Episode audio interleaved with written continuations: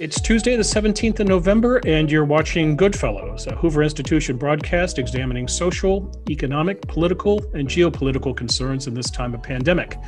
I'm Bill Whalen. I'm a research fellow here at the Hoover Institution, as well as the Virginia Hobbs Carpenter Fellow in Journalism, and I'll be your moderator today. Now, if this is your first time watching Goodfellows, what you're in store for for the better part of the next hour is a conversation in which three Hoover Institution senior fellows Goodfellows, as we jokingly refer to them, offer their unique insights into what may lie ahead in these complicated times. Let's meet the three Goodfellows, beginning with John Cochrane. John's an economist, and he is the Hoover Institution's Rose-Marie and Jack Anderson Senior Fellow. Hello, John, from what I presume is a rainy Palo Alto today. It is uh, Groundhog Day number, what is it, 37 in rainy Palo Alto. Okay, hang in there, my friend. Our second good fellow joining us from his Wilderness Outpost is Niall Ferguson. Niall is, of course, a renowned historian and author, and he is the Hoover Institution's Milbank Family Senior Fellow. Hello, Niall. Good to be with you. There's snow on the ground. Winter is here, uh, and I have my nice Fair Isle tank top, which uh, which I'm hoping will make you all think of my alma mater, Oxford University, where this used to be standard wear for Oxford dons. Very good. Our third good fellow joining us, last but certainly not least, is Lieutenant General H.R. McMaster.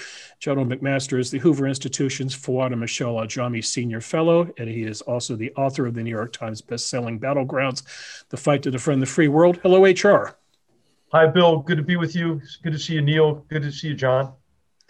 Okay, gentlemen, we're going to uh, start today talking about what brought us all together in the first place, and that is the pandemic.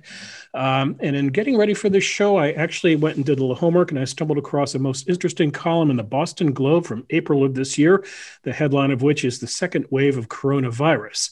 In that column, you'll find these words, quote, expect a second wave. As you read along, the author of this column points to history, the great influenza of 1918 to 1919. He, the author, notes that the first wave of influenza struck in March of that year, the second wave in October and November. And he goes on to point out that that's when the second wave could strike. Niall Ferguson, that's your column. So, congratulations. I guess you called it. Well, thanks, Bill. Although, in fact, the second wave in the United States came earlier than that ah. uh, in the summer. Uh, if you remember, and we talked about it on this show, the United States decided to do what uh, my esteemed colleague John called the dumb reopening uh, to try and get back to normal uh, before the virus was in any way under control. And predictably, that led to uh, new uh, cases, new hospitalizations, and unfortunately, new deaths. Uh, back in the summer months, those were heavily concentrated in Sunbelt states. And it probably was because that's the part of America where it's too hot to go outside in summer. So there was a big increase in indoor activity in restaurants and elsewhere. This, this is actually the third wave that we're in right now in the United States. Uh, and that is, again, regionally quite specific. It's an awful lot worse in the Midwest uh, and the west than it is in the in the northeast. Uh, and indeed, you can see uh, this, this, third wave coming to parts of the country that really had a pretty mild experience up until now, relatively thinly populated states like, oh, I don't know, say Montana. Uh, mm-hmm. So it's uh, it's really a, a, tale of three waves. But the one thing that I, I was right about uh, from the outset, and I remember writing it earlier than April was that pandemics are multi wave events, and you should not think of this. I remember saying this again and again as just one curve that you have to flatten. All the great pandemics have come in multiple waves. Uh, what one thing to add, it, it is a second wave in Europe. Now, back in the summer, the Europeans were looking down their noses slightly at uh, the dumb reopening Americans, but it turned out that the Europeans could be dumb too. Uh, what they did uh, was to go back to pretty much normal in many colleges. And so you got a great surge of infections in college towns. Uh, and now, in fact, you see in, in countries like Italy and Spain, uh, they've had almost as bad an experience in terms not just of cases, but of mortality as they had back in the spring. So COVID 19 is doing what influenza did in 1918 19 and influenza did in 1957 58. It's coming in waves. And I don't know whether this third wave is going to be quite as bad in terms of mortality as the first American wave, uh, but it could get very bad indeed. Just looking at the current trends in hospitalizations, for example, I must say I'm quite concerned. And uh, one last point Thanksgiving couldn't be worse timed. Uh, we're actually going to have a kind of American version of what the Chinese had with their Lunar New Year back in January when Wuhan and Hubei province uh, had mass super spreader events. I'm afraid Thanksgiving is going to make matters much worse in the US in the coming weeks. So, John and Niall, um, Niall, uh, John and HR, Niall just led me to my next question, which is the third wave. Is with the third wave, should we wave goodbye to Thanksgiving? Should we wave goodbye to well, Christmas? Should we wave goodbye to holidays? Should we wave goodbye to going inside to church services, to opening up businesses? Are we going to wave goodbye to such basic freedoms as stepping outside? I say that here in California, where our intrepid governor, when he's not going to three star Michelin restaurants in Napa, uh, suggests we might have a curfew. So, do we wave goodbye to all of this? Well, let me jump in. uh, yes, in a sense. Uh, Niall was right about one of the lessons of history. In the past, they have come as waves. They don't have to come out as waves. Uh, they come as waves because when they pass, then people stop being so careful, uh, or it goes and hides out in its animal redoubt, and people don't really do what they did. I mean, smallpox went away because we really took the effort when it was very small to get rid of it completely. We could have done that. We didn't do it. The other difference of now in history, which Niall, I think, pointed out in March, uh, in 1918, nobody thought of shutting down the economy. it came in waves, but the economy went going. This is unique in its unique since perhaps uh, 1350 in its cratering of the economy. Uh, the response of locking down the economy uh, is something that uh, um, Europe did and, and looked down their nose at us for not doing as, as wisely. And, and look what it bought them and nothing. They're right back to where we are now as well. So, one of the big questions going forward is are we going to go back to locking down the economy? I, I hope what the you know what we've learned about this disease, it does not spread in businesses. It spreads socially. It spreads when people are together inside for long periods of time, talking loudly. This is the disease of parties. It isn't the disease of business. Now, it's a paradox of our government that we have a Chinese ability to shut down businesses, and we are supremely libertarian when it comes to people's individual affairs because uh, we, we, know where has this thing spread um, choirs weddings funerals thanksgivings and so forth uh, our governments don't have the ability the will our people won't put up with it but um, you know if you want to slow this thing down uh, what you have to do is slow down the social interactions and not slow down the businesses because businesses are doing a pretty good job of it. So mm-hmm. uh, we'll, we'll talk much more about, about how it's possibly slowing, but, but I think you put your finger on it. Uh, Thanksgiving is, uh, I think Niall sent around a, a beautiful number, which I, I'm going to steal from him, that United Airlines has already scheduled 1,700 more flights for Thanksgiving weekend. Right. I think we saw over the summer our beloved scientists deciding that, well, it's really important to socially distance except for certain protests. And if you were on the left, you thought it was important to go out and protest um, uh, for social justice. If you were on the right, you thought it was important to go out and, and go to Trump rallies.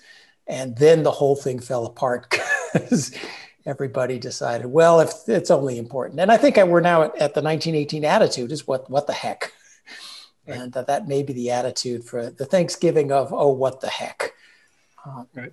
Well, HR, this is not the Army, and civilians are not good at taking orders. So, how are you going to have the government modify, change people's behavior, especially when, as John mentioned, we see double standards. On the one hand, we don't allow some activities. On the other hand, we allow other activities going that clearly look like spreader events.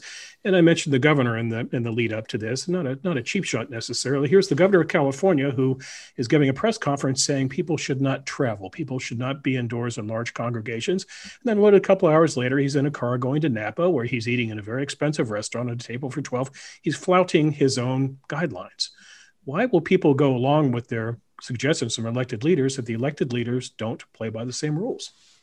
Well, I mean, these are important points. I mean, I do think that what's most important is to send a simple, clear message to Americans to inform us really, and we do know now know, the importance of not being in big social gatherings, the importance of of, of wearing a mask, uh, the importance of if you're exposed, you know, to to the virus, to you know, to to uh, to quarantine yourself, and especially to stay away from those who are vulnerable. I mean, so I, I think it's important for us to you know to to send that simple, clear message to everybody, and, and, and but then also, as you mentioned, to lead by example, right? I think this is the area that we've had the the greatest friction and and have proven really not very adept at learning lessons uh, is, is, the, is the mechanisms that we put in place to stop the spread of the disease, but without, without incurring you know, additional uh, health uh, costs or economic costs, unnecessary, I should say, additional health costs or, or economic costs.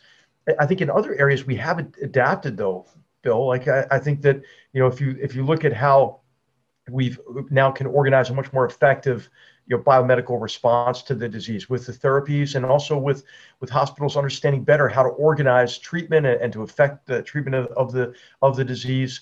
Uh, we have also recovered, obviously, from the, the, the big gap in, in, in, personal protective equipment, for example. So, so we have the, the supplies that are necessary uh, we learned kind of the hard way through practice, you know, that ventilators really are can be a disadvantage to, to treatment and can cause more more deaths uh, in in some cases. Uh, and and so the, the, the treatment of it, I think we've responded to the logistics part of it and the supply part of it we responded to, but the mechanisms that we take that we put in place to to to, to limit the spread of it.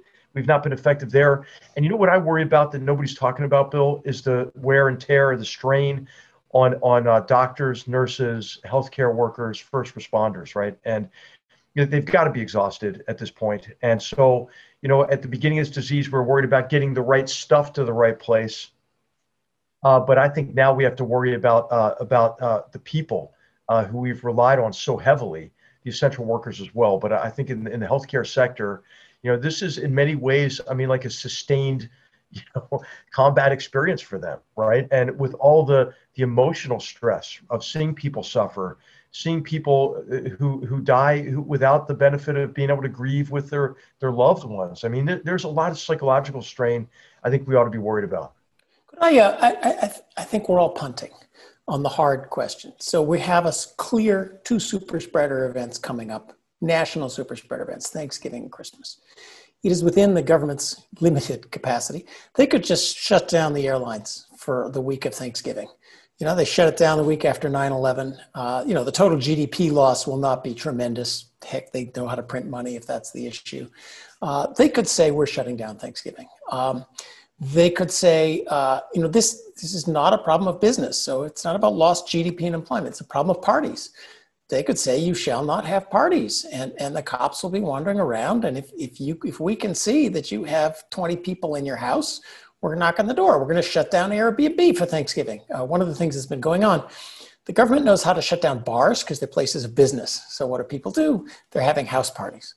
We can shut down the house parties. Now this recoils at, at all of our libertarian instincts but it is certainly within the capacity of the government to do and, and as you said just say Thanksgiving's canceled.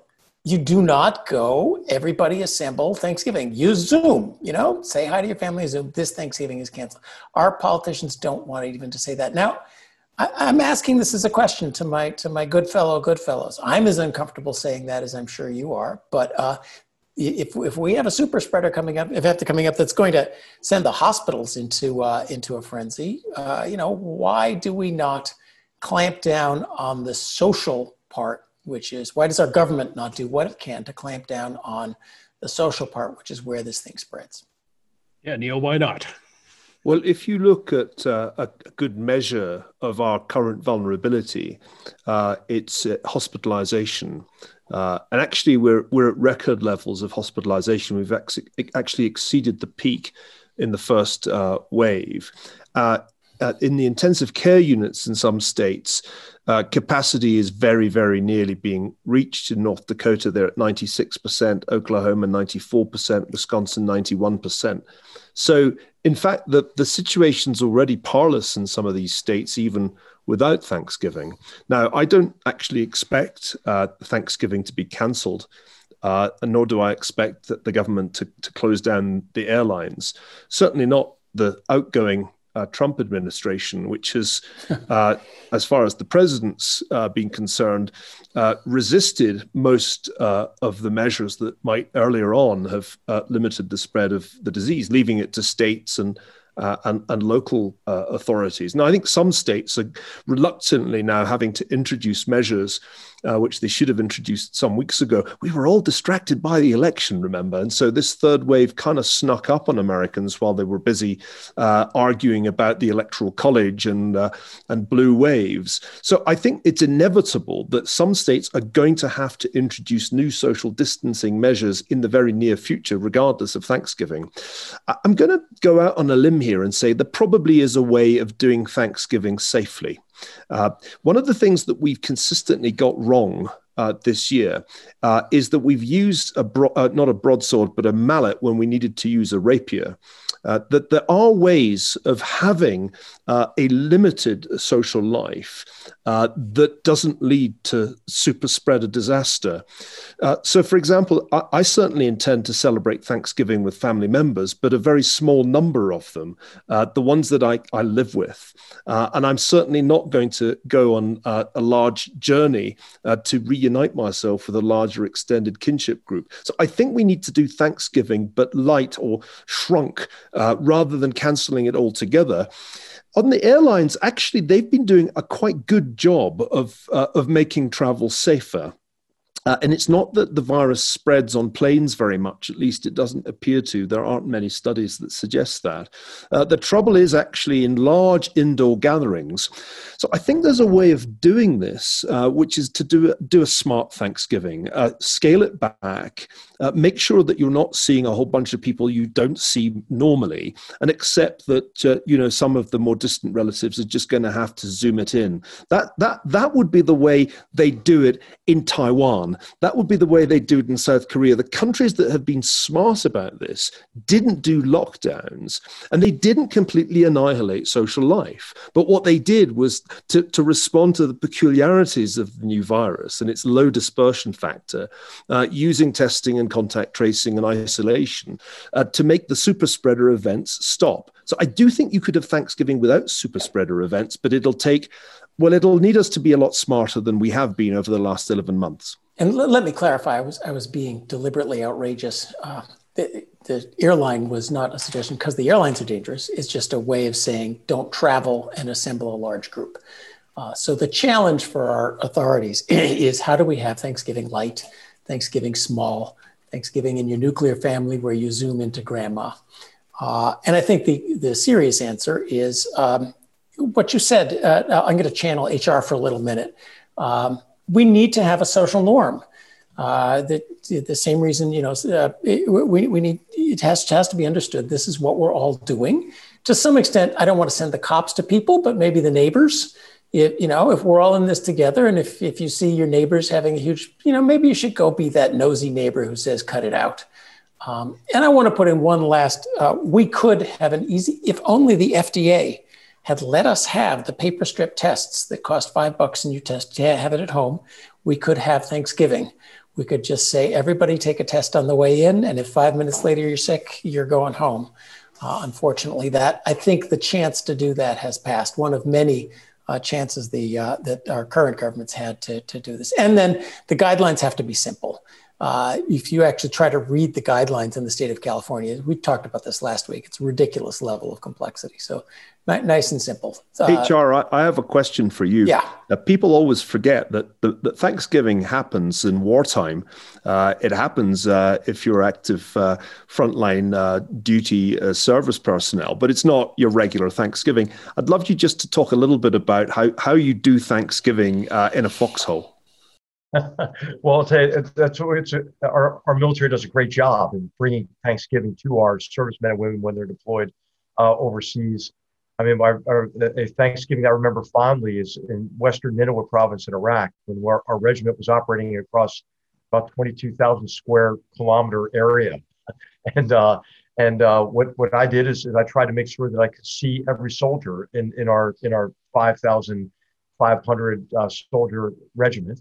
And, uh, and that was at some really far flung border posts where we had, you know, a scout section operating with Iraqi border police, for example but we loaded up my helicopter with uh, with with uh, turkey and and uh, and all the you know all the sides and and flew out and, and made sure that everybody had a hot meal that day. Uh, it is, is a, it is a particularly important holiday for servicemen and women who are separated from family because it's an opportunity for them to reflect on you know missing their family, but also uh, to to to recognize that they're part of a, of a military family and and that they share that meal together, uh, oftentimes in in harm's way. And so this tradition will be carried out across our armed forces across the world, and and um, so it is a it is a it is a holiday that has special meaning for me because of, of so many opportunities to celebrate it with my fellow soldiers overseas. Gentlemen, Dr. Fauci is in the news today. I know that comes as a surprise because he rarely is on television or talking to reporters. And uh, here's what Dr. Fauci said today. He said that you could expect doses of the Pfizer and Moderna vaccines, and that's changed since we last met. Moderna is now in the uh, vaccine breakthrough mode as well. But Fauci said you could expect doses by uh, late December, early December, possibly. He didn't say how many, if it's a thousand, a hundred, or a hundred thousand. But this does raise questions to me that I'd like the three of you to kick around. First of all, come the time when we do have vaccines to distribute, who gets priority? Second, how do we assess the priority? Is this HR like being in the Army in World War II, where you get points for service and valor and so forth? Thirdly, as these are two U.S. concerns, Moderna and Pfizer, what is the distribution in the United States versus overseas? And finally, in terms of overseas distribution, what is the U.S.'s role versus the WHO, which we can all agree did a wonderful job with this to begin with? So I've just thrown a lot at you. So go ahead and discuss how do we get the vaccine off to a clean start and who gets it first? But before we even, I think you're you're jumping to how quickly do we get to nirvana. So can I offer some grumpy thoughts on the vaccine in general? I mean, it's the vaccine was announced and, and everybody's out there like it's VJ day. At best, it's VE day because we got a long winter to go through. Um, but this is a new technology of a vaccine that has never been used to create a human vaccine. We do not know how long the disease if the disease gives you immunity or how long that immunity lasts. We don't know how long the immunity uh, will be conferred by the vaccine. We know by definition nothing about the long term effects of this vaccine because no one's had it for a long term. And you got to think about the ethics of this. Um, we are intentionally going to do something to hundreds of millions of people. Uh, what effect, what rate, somebody's going to die from the vaccine. What rate of damage from the vaccine makes it acceptable to do in order because you're doing something to healthy people. Um, furthermore, I think the vaccine, but by sort of saying nirvana is coming in the springtime, I think that's having an unfortunate effect on what we do now. Uh, economists call this intertemporal substitution. Uh, let me just give two examples. It would be re- why is outside good and inside bad? Because outside has ultraviolet light and ventilation very possible to put ultraviolet light and ventilation into the indoors and make the indoors as safe as the outdoors. Uh, you need an incentive to do that. So if everybody just, oh, well, it'll be over in the spring, then I don't even see that effort coming now, but an effort to adequately ventilate and ultraviolet light and make indoors a safe space, which takes time, effort, and money. If you all think that this that vaccine is going to save you in the spring, you're much less likely to do that. Similarly, testing. I think I've mentioned testing is a good thing, a way of stopping. Again, why invest in the tests? Why invest in getting the tests out? Why invest in this other technology for stopping the spread when we all know it's going to be over in the spring? So uh, I think that, um, I'm channeling Niall here. There are always, there's always bad news coming. We just don't know what it is. Uh, there are certainly stumbling blocks on the way to this vaccine uh, coming out, and and putting all your eggs in that basket, I think, has a uh, a damaging effect on our ability to handle it uh, this winter.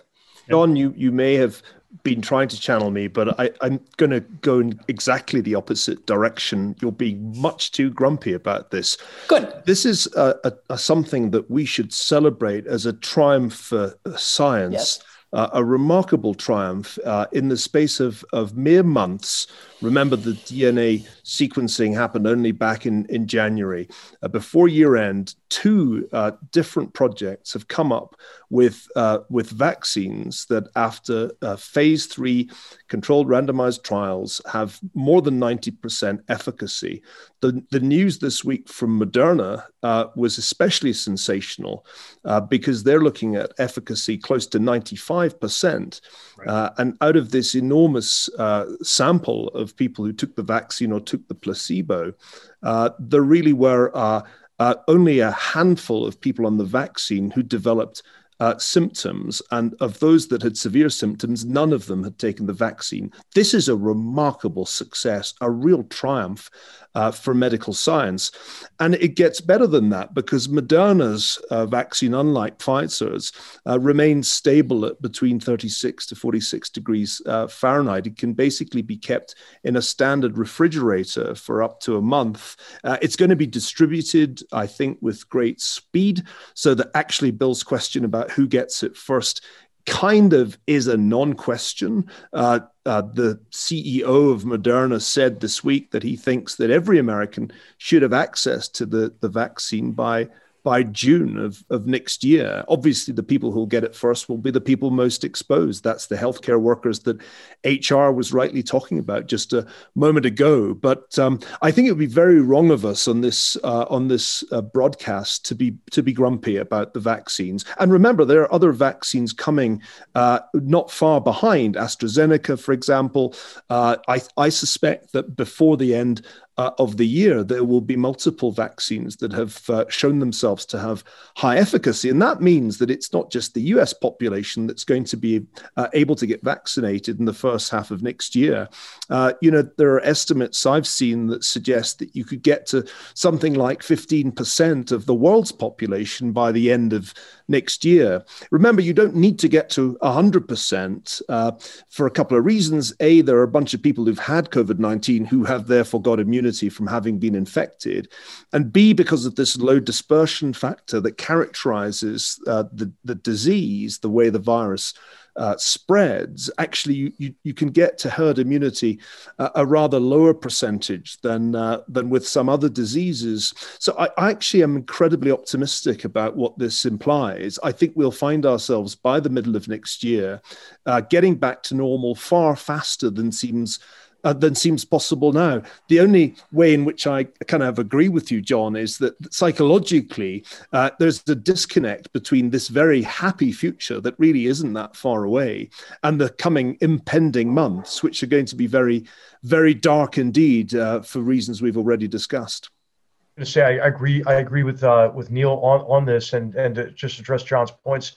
I am very optimistic about it because I think that in many ways what we saw as the as the real deficiencies in in mobilizing the biomedical response, uh, de- uh, deficiencies that I think had mainly uh, to do with a lack of coordination and uh, between uh, between levels of government, uh, for example, across the, the federal government.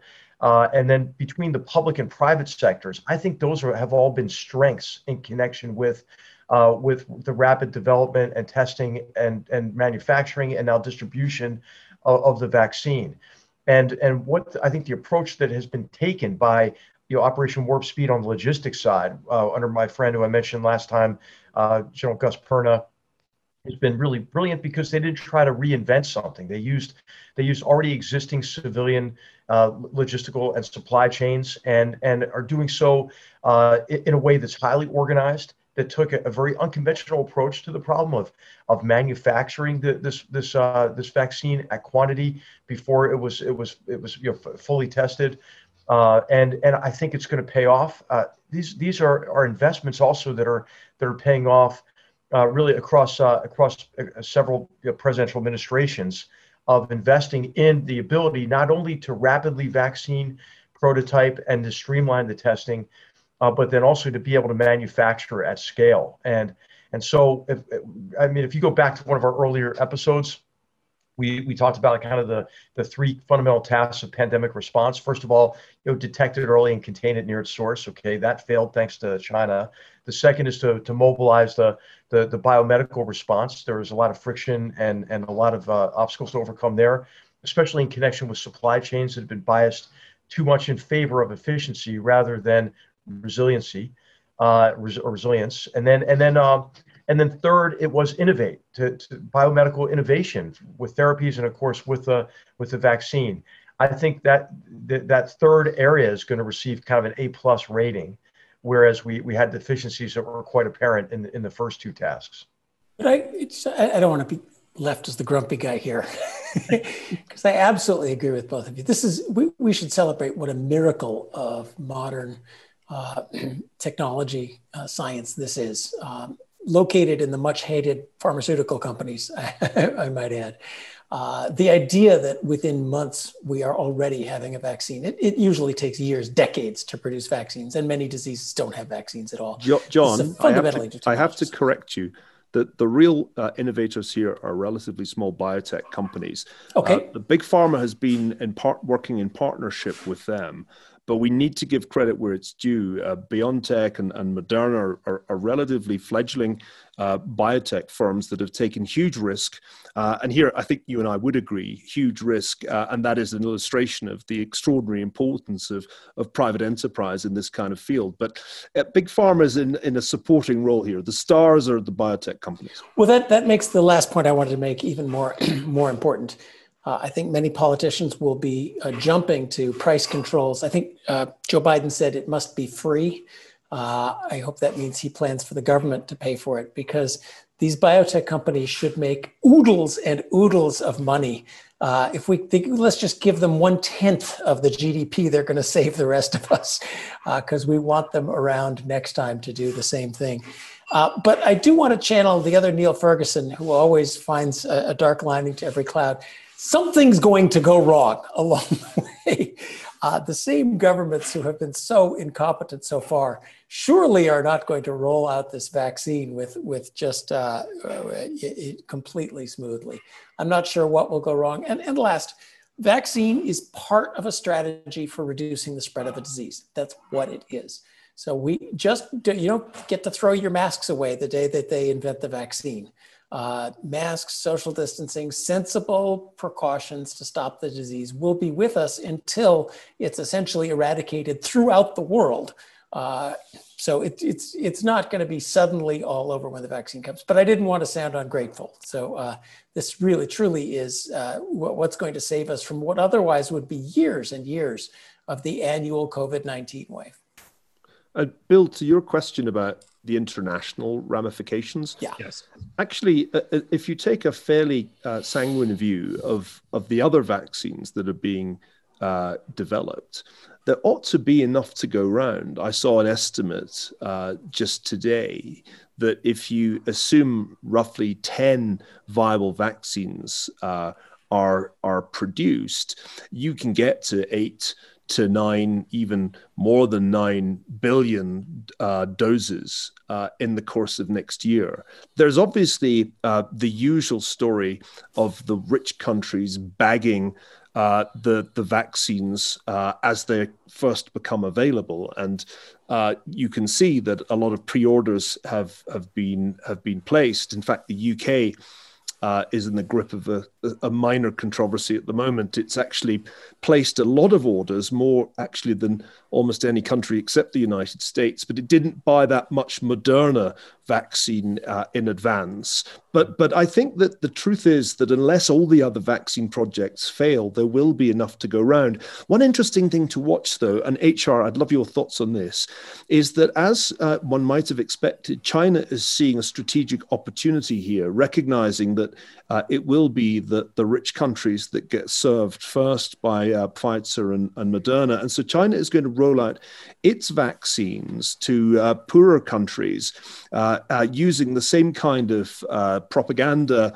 and, and one imagines the same kind of political deals that have characterized much of China's recent influence operations.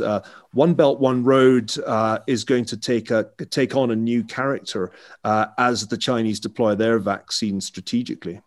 One yeah. shot. Yeah, I think I think that China will will look at this opportunistically, or already has, and and uh, but I think Niall, they're going to be set up for another backlash, right? I mean, if you think about how they went after, uh, you know, uh, increased influence through wolf warrior diplomacy, it created a backlash. And you know, I just, I mean, I, I, I don't, do not want to to be one of these people that raises doubts about a vaccine. But I mean, if you're given a choice between a Chinese vaccine and, and, a, and an American or, or European manufactured vaccine, what, which one are you going to choose? I think we're already seeing a little bit of that kind of backlash in in in uh, in Brazil, you know, for for example, and some doubts about about the uh, the vaccine, and of course the the hastily uh, developed uh, vaccine in Russia seems to be very problematic uh, as well. So I, I, think you know I think they could be setting themselves up for a backlash. There's deep skepticism now about anything the Chinese Communist Party does, and I think with good cause. But if China wants, come on, guys, if China wants to save the third world from COVID and it can do it, and we're not willing to do it, well, good for China. And if they get some propaganda victory out of it, well, if we don't like that, we could go ship uh, stuff to the third world. No, that's I, I, agree. I mean, if it, you know, that's right. If it's if it works, it works. But hey, I, I think also we ought to recognize that that we are still the leading donor in support, uh, medical support to, to developing economies, including yeah. we are already underwriting the cost for the future vaccine in developing economies. And I don't know what the exact statistics are, uh, but they're significant. And, and we've increased those donations during the pandemic. So, you know, it's very fashionable these days to say like the U.S. has vacated, you know, its role as, a, as an international you know, leader. It's just really not borne out by the facts. Now, a national international thing comes um, when suppose that the U.S. has uh, largely gotten rid of it here, but it's still surging in the Middle East and Africa and Latin America then we're not going to want to let people fly here from those countries. Um, so there's, there's that, that's going to be uh, the issue. Those countries become reservoirs for disease that we got to think about somehow, and that's going to lead to a lot of tension. Let's look a little uh, closer to home for a second, and uh, the question of COVID relief, which remains stalled in Congress. Uh, John Cochrane, you were the Economist had on the show. What should our intrepid Congress be doing to help the economy in the way of relief? Uh, well, this needs competent public health. Uh, what our Congress knows how to do is print money and throw it out windows. And unfortunately, what I'm afraid is we're going to head into the winter. Uh, and uh, certainly, what I hear out of the new administration and their experts, they have a combination of scientific experts who believe that every human life is infinitely valuable. And so uh, they don't, they want to lock down the economy and they have their economists tend to be of the Keynesian sort who think that the uh, what keeps economies going is printing up money and throwing it out the window. Uh, so the natural policy response will be uh, quite severe economic lockdown, uh, combined with uh, printing up lots of money, uh, send it to every American to pay their bills and order stuff on Amazon, and then stuff miraculously comes to the front door from Amazon from where we do not know. Uh, that's how it works for politicians. It works for policy wonks. Why can't it work that way for everybody? Mm-hmm. Uh, so I suspect that's the that's going to be the natural inclination.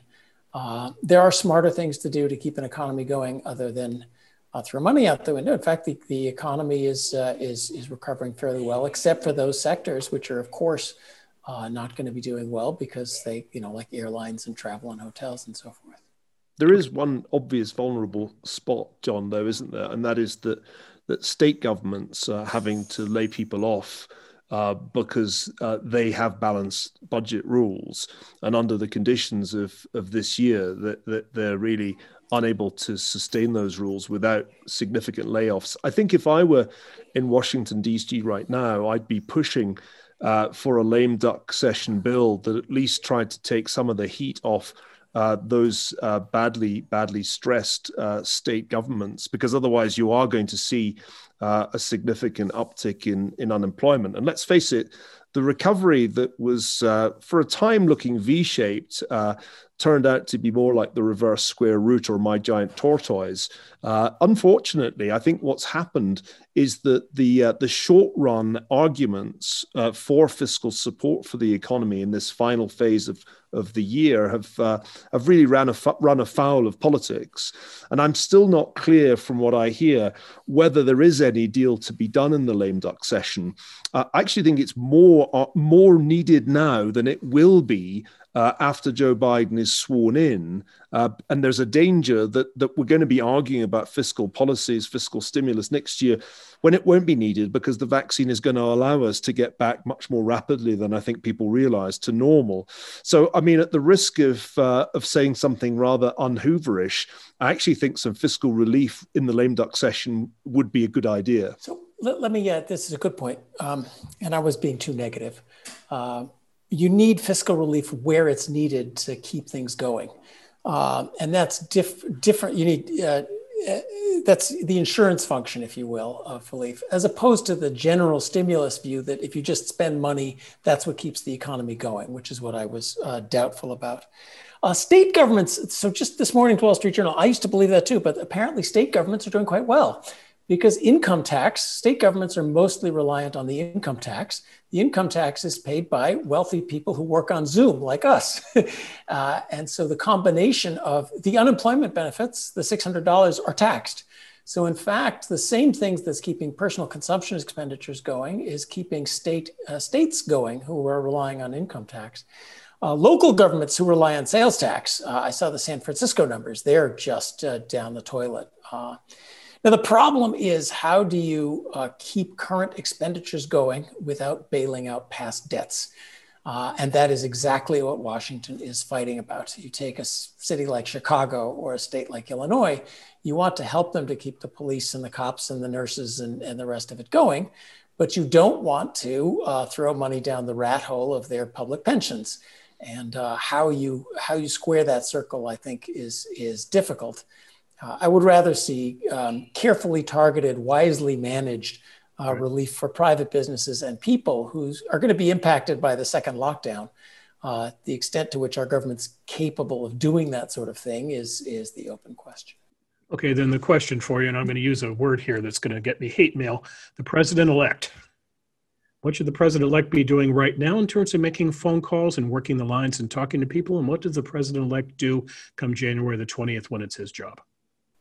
Well, you know, Bill, if I could just plug our our report, preparing for the next pandemic or preparing for the next wave of this pandemic, uh, I, I, think our team did a really great job, and this was a combination of of of, uh, of graduate students and undergraduates. You know, and I mentioned before, all of us were just kind of disappointed about how our response to a pandemic became a partisan political issue. Right? It shouldn't be, and so we endeavored to to interview those who were at critical points in the in the, in the response uh, to this pandemic and to to learn what we could and and to condense that into a, into a into a, a study.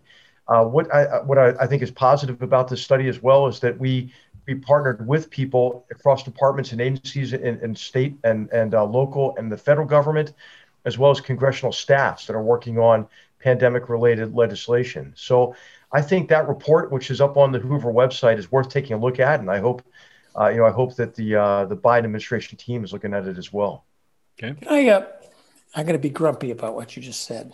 First of all, uh, I believe that Joe Biden has won the election, but he is not the president elect.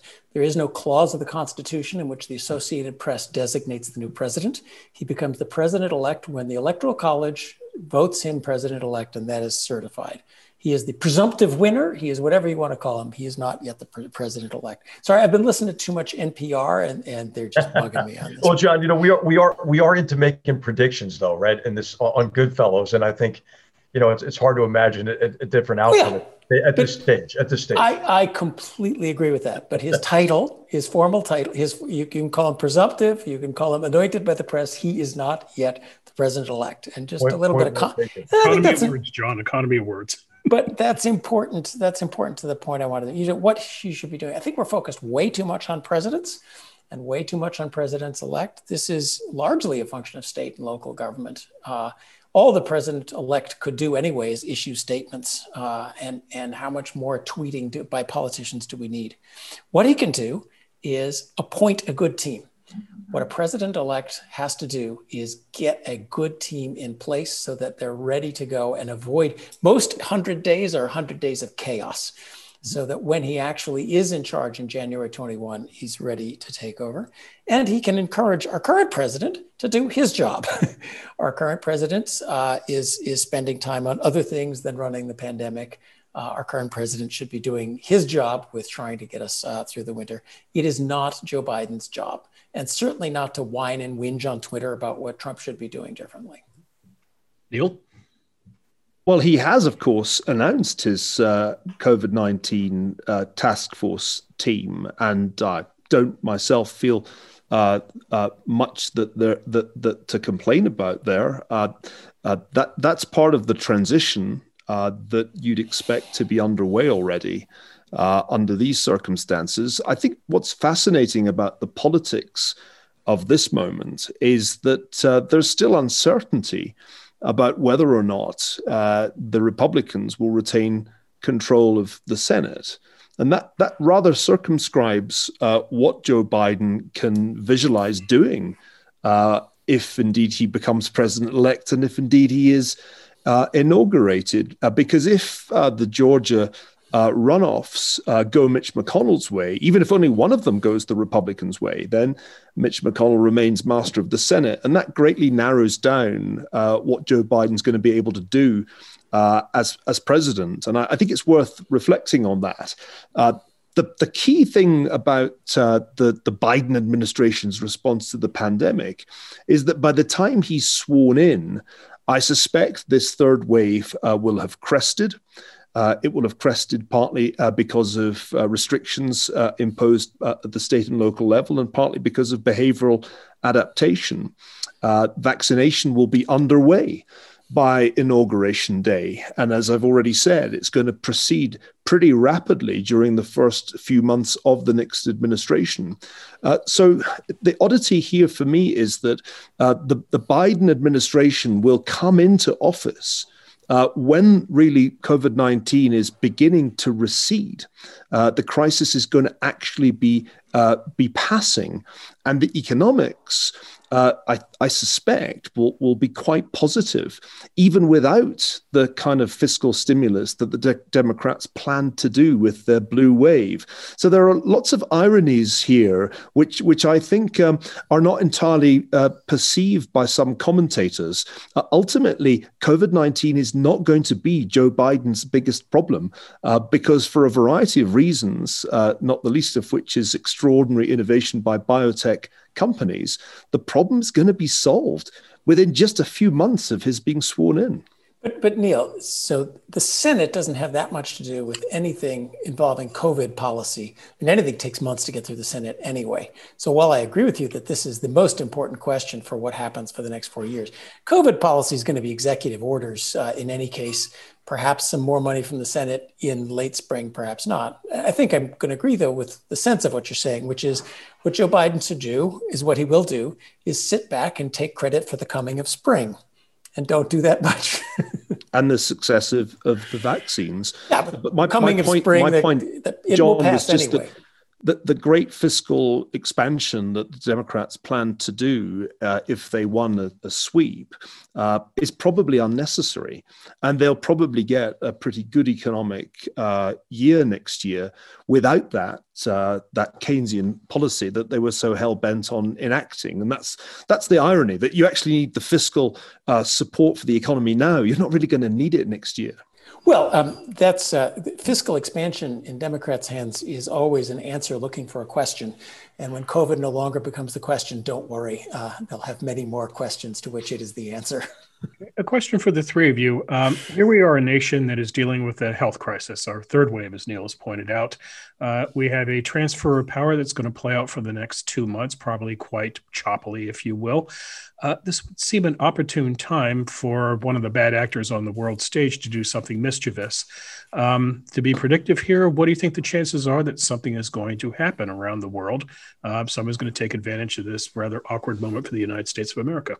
Well, the media think it's actually Donald Trump who's going to do the drastic things of withdrawing troops from Afghanistan or possibly Iraq. So let, us not rule that uh, scenario out. Uh, I'll, I'll, I'll, I'll, suggest here that uh, that the Chinese are not going to make any bold moves uh, during this period of time because they want to see what they can get for free uh, from a Biden administration. So I don't expect any hasty moves by Xi Jinping. Uh, rather, what they're hoping, as I argued in my uh, Bloomberg opinion column this weekend, is that they can get detente on the cheap, that uh, the Biden administration will take off the tariffs and will take off the, the pressure on Huawei in return for what a pledge to be carbon neutral by 2060. I mean, that's an easy pledge for Xi Jinping to make.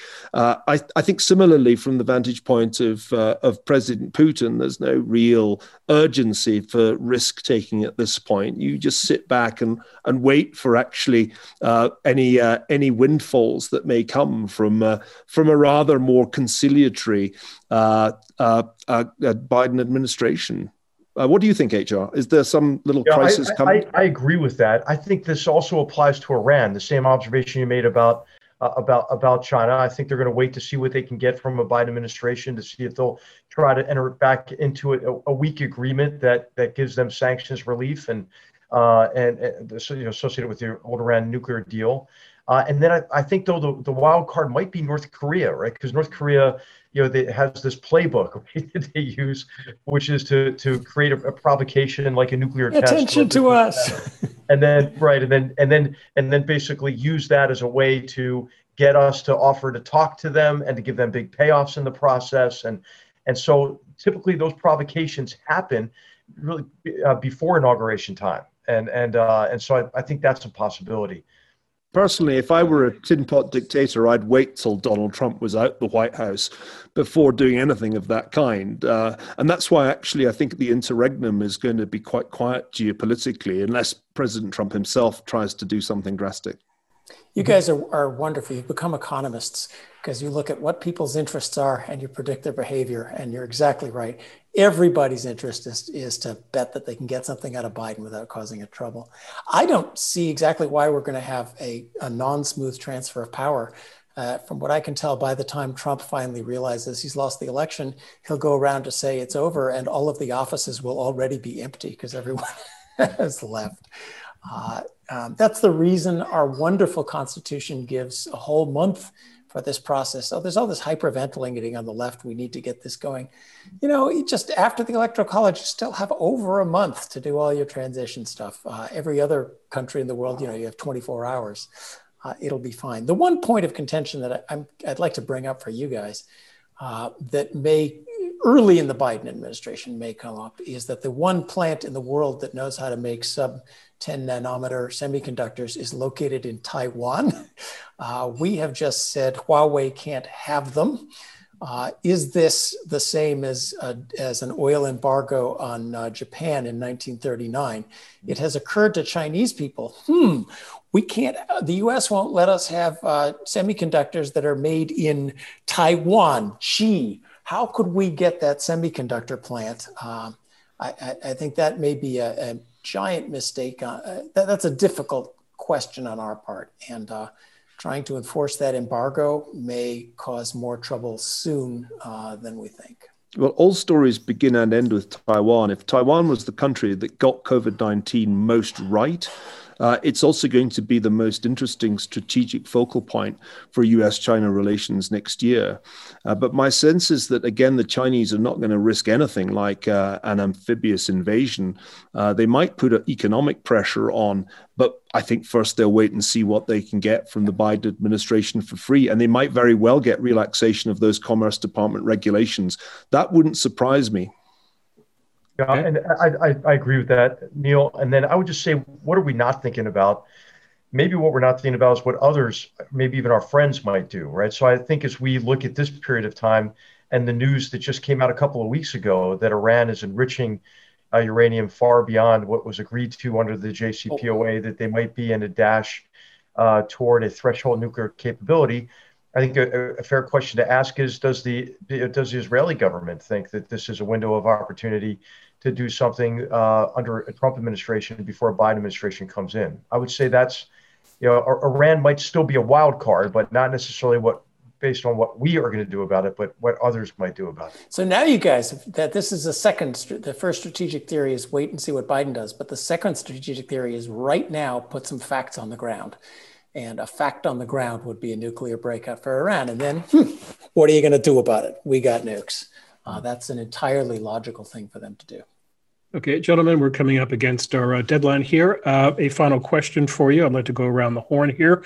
We're not doing a show next week. We're giving you Thanksgiving off. Uh, so here's the question come this time next week, next Thursday, when you're gathering with your families or some downsized version of your families. what are you giving thanks for? And John Cochrane, as you've been exceedingly grumpy on this podcast, I'll let you go first or last, maybe last to give you time to think this. HR, you're the optimist. You go first. What are you going to give thanks for next week?